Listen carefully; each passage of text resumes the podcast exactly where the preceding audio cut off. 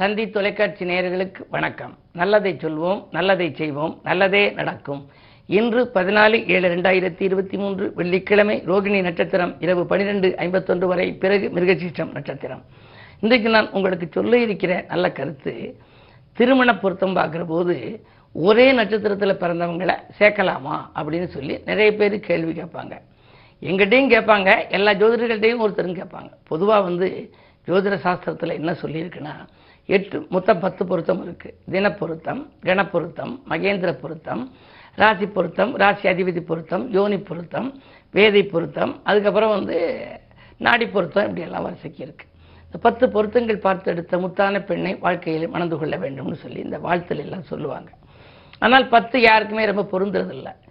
ஆறு பொருத்தம் ஏழு பொருத்தம் பொருந்தணும். முக்கியமாக கணப்பொருத்தம் என்பது குணப்பொருத்தம் பொருந்தணும். அதுக்கு பிறகு யோனி பொருத்தம் இருக்கணும், அந்யோன்ய உறவுக்கு ராசி அதிபதி இருக்கணும், ரஜ்ஜு மாங்கல்ய பொருத்தங்கிறது. இதற்கு இடையில் ஒரே நட்சத்திரத்தில் பிறந்தவங்களை சேர்க்கலாமா அப்படிங்கிறது ஒரு கருத்து ரொம்ப நாட்களாகவே இருக்குது. இப்போ இன்றைக்கு வந்து கடகராசின்னு வச்சுக்கோங்க. ஒரு பொண்ணுக்கு கடகராசிக்கு இன்றைக்கி அஷ்டமத்து சனி நடக்குது. மாப்பிள்ளைக்கும் கடகராசியில் சேர்ந்து சேர்ந்துருந்தா ரெண்டு பேருக்குமே அஷ்டமத்து சனி நடக்கும். ஒரே நேரத்தில் ஏழரை சனியோ கண்டகச்சனியோ அஷ்டமத்து சனியோ அர்த்தாஷ்டம சனியோ ஒரே நேரம் நடக்கும். இப்போ சிம்மராசி இருக்குது, ரெண்டு பேர் கணவன் மனைவி ரெண்டு பேருக்கும் சிம்மராசினா இப்போ ரெண்டு பேருக்கும் கண்டகச்சனி. மிகப்பெரிய துயரங்களை சந்திக்கக்கூடிய நிலை வரலாம், விரயங்கள் அதிகரிக்கலாம், பிள்ளைகளாலும் குடும்பத்திலும் நிறைய பிரச்சனைகள் எல்லாம் வரலாம். கண்டகத்துக்கு இணையாக கையை விட்டு போகக்கூடிய பொருள்களுடைய சூழல் வந்து அதிகரித்து கொண்டே போகும்பாங்க. அதே மாதிரி அர்த்தாஷ்டம சனி விருச்சிக ராசிக்கு இருக்குது. சரி, ஏழரை சனியில் ஜென்மச்சனி கும்பராசி, ரெண்டு கும்பராசியை சேர்த்துருந்தா இப்போ ரெண்டு பேருக்குமே குடும்பத்தில் ஏழரை சனி நடக்கும். ஆக ஒரே நேரத்தில் ஒரே மாதிரி தீங்கான காலங்கள் நடக்கின்ற பொழுது அவங்களால் அதை தகான் பண்ண முடியாது, அதை தக்காத்தி கொள்ளவே முடியாது. ஆகையினாலே தான் ஒரே நட்சத்திரத்தில் பிறந்தவங்களை பொருத்தம் பார்த்து சேர்க்கக்கூடாது அப்படிம்பாங்க. ஆனால் ஒரே அதே மாதிரி ஒரே திசை நடந்தாலும் அவர்களுக்குள் ஒத்துவாழ நியதி இல்லைன்னு போட்டிருப்பாங்க.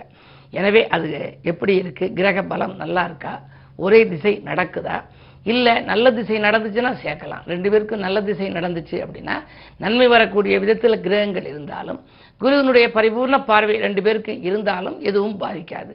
ஆக எதை செய்தாலும் நம்ம யோசித்தும் அதே நேரத்திலே அந்த ஜாதகத்தினுடைய அடிப்படையில் பொருத்தம் நீங்களாக கிரகங்களுடைய அமைப்பையும் பார்த்து நாம் தேர்ந்தெடுத்து கொண்டால் அவருடைய இல்லறம் நல்லறமாக அமையும் என்ற கருத்தை தெரிவித்து இனி இந்திய ராசி பலன்களை இப்பொழுது உங்களுக்கு வழங்கப் போகின்றேன்.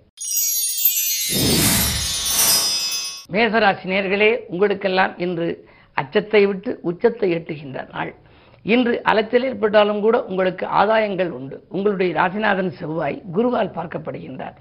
குரு செவ்வாய் பார்வை குரு மங்கள யோகம் என்பார்கள். எனவே அந்த மங்கள யோகம் இருந்தாலே இல்லத்தில் மங்கள ஓசை கேட்கக்கூடிய சூழல் உண்டு.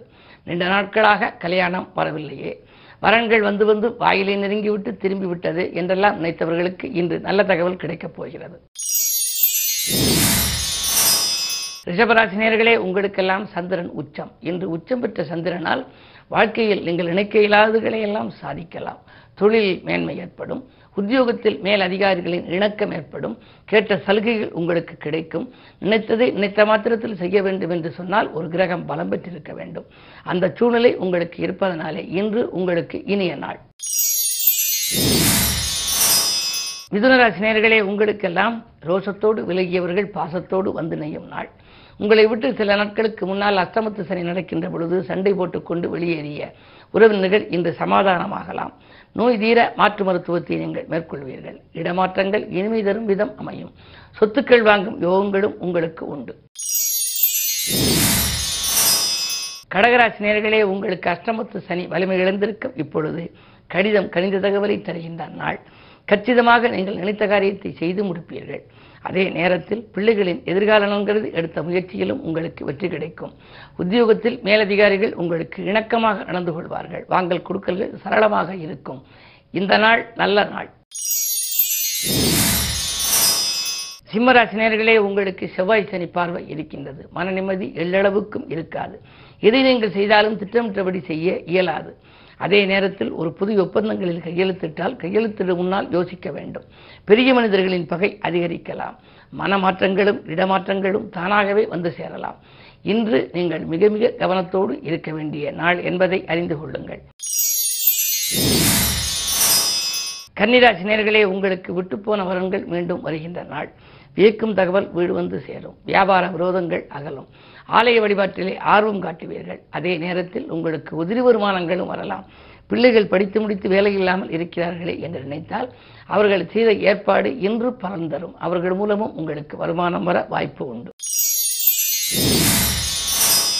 துலாம் ராசி நேயர்களே, உங்களுக்கெல்லாம் இன்று சந்திராஷ்டமம். எது செய்தாலும் நீங்கள் யோசித்து செய்ய வேண்டும். தொழிலில் குறுக்கீடுகள் வரலாம். உத்தியோகத்தில் கூட உங்களுடைய முன்னேற்றத்தை பக்கத்தில் இருப்பவர்களிடம் நீங்கள் தெரிவித்தால் அது உடனடியாக நிறைவேறாமலும் போகலாம். அதன் மூலமாக உங்களுக்கு பாதிப்புகளும் வரலாம். எதையும் மனதிற்குள் வைத்து வைத்திருக்க வேண்டிய நேரம் இது. வீட்டிலிரு வெளித்திரு என்ற ஒரு சொல்லை நீங்கள் கடைபிடிக்க வேண்டும். தானுண்டு தன் வேலையுண்டு என்று இருந்தால் எந்த பயமும் இன்று இல்லை. விருச்சிக ராசி நேயர்களே, உங்களுக்கெல்லாம் வசந்த காலத்தை வரவழைத்துக் கொள்ள முயலும் நாள். வருமானம் இருமடங்காக உயரும். வாழ்க்கை தேவைகள் பூர்த்தியாகும். அரசியல் களத்தில் இருப்பவர்களுக்கு புதிய பொறுப்புகள் வரலாம். அன்றாட வாழ்க்கை நன்றாக அமையும். சிந்தனையை ஒருநிலைப்படுத்தி நீங்கள் செயல்படுவதன் மூலம் வெற்றிகளை காணலாம். தனுசு ராசி நேயர்களே, உங்களுக்கெல்லாம் ஆர்வம் காட்டாத செயலில் கூட ஆதாயம் கிடைக்கும் நாள். அடுக்கடுக்காக உங்களுக்கு வெற்றி வாய்ப்புகள் வரப்போகிறது. குருவினுடைய பார்வை உங்கள் ராசியில் பதிகிறது. ராசிநாதனே குரு தன் வீட்டை தானே பார்க்கின்ற பொழுது உங்களுக்கு தேவைகளெல்லாம் பூர்த்தியாகும். தேர்ந்தெடுத்த களம் எதுவாக இருந்தாலும் அதில் வெற்றி கிடைக்கும். தொழில் முன்னேற்றம் உண்டு. லாபம் எதிர்பார்த்ததை காட்டிலும் கூடுதலாக கிடைக்கும்.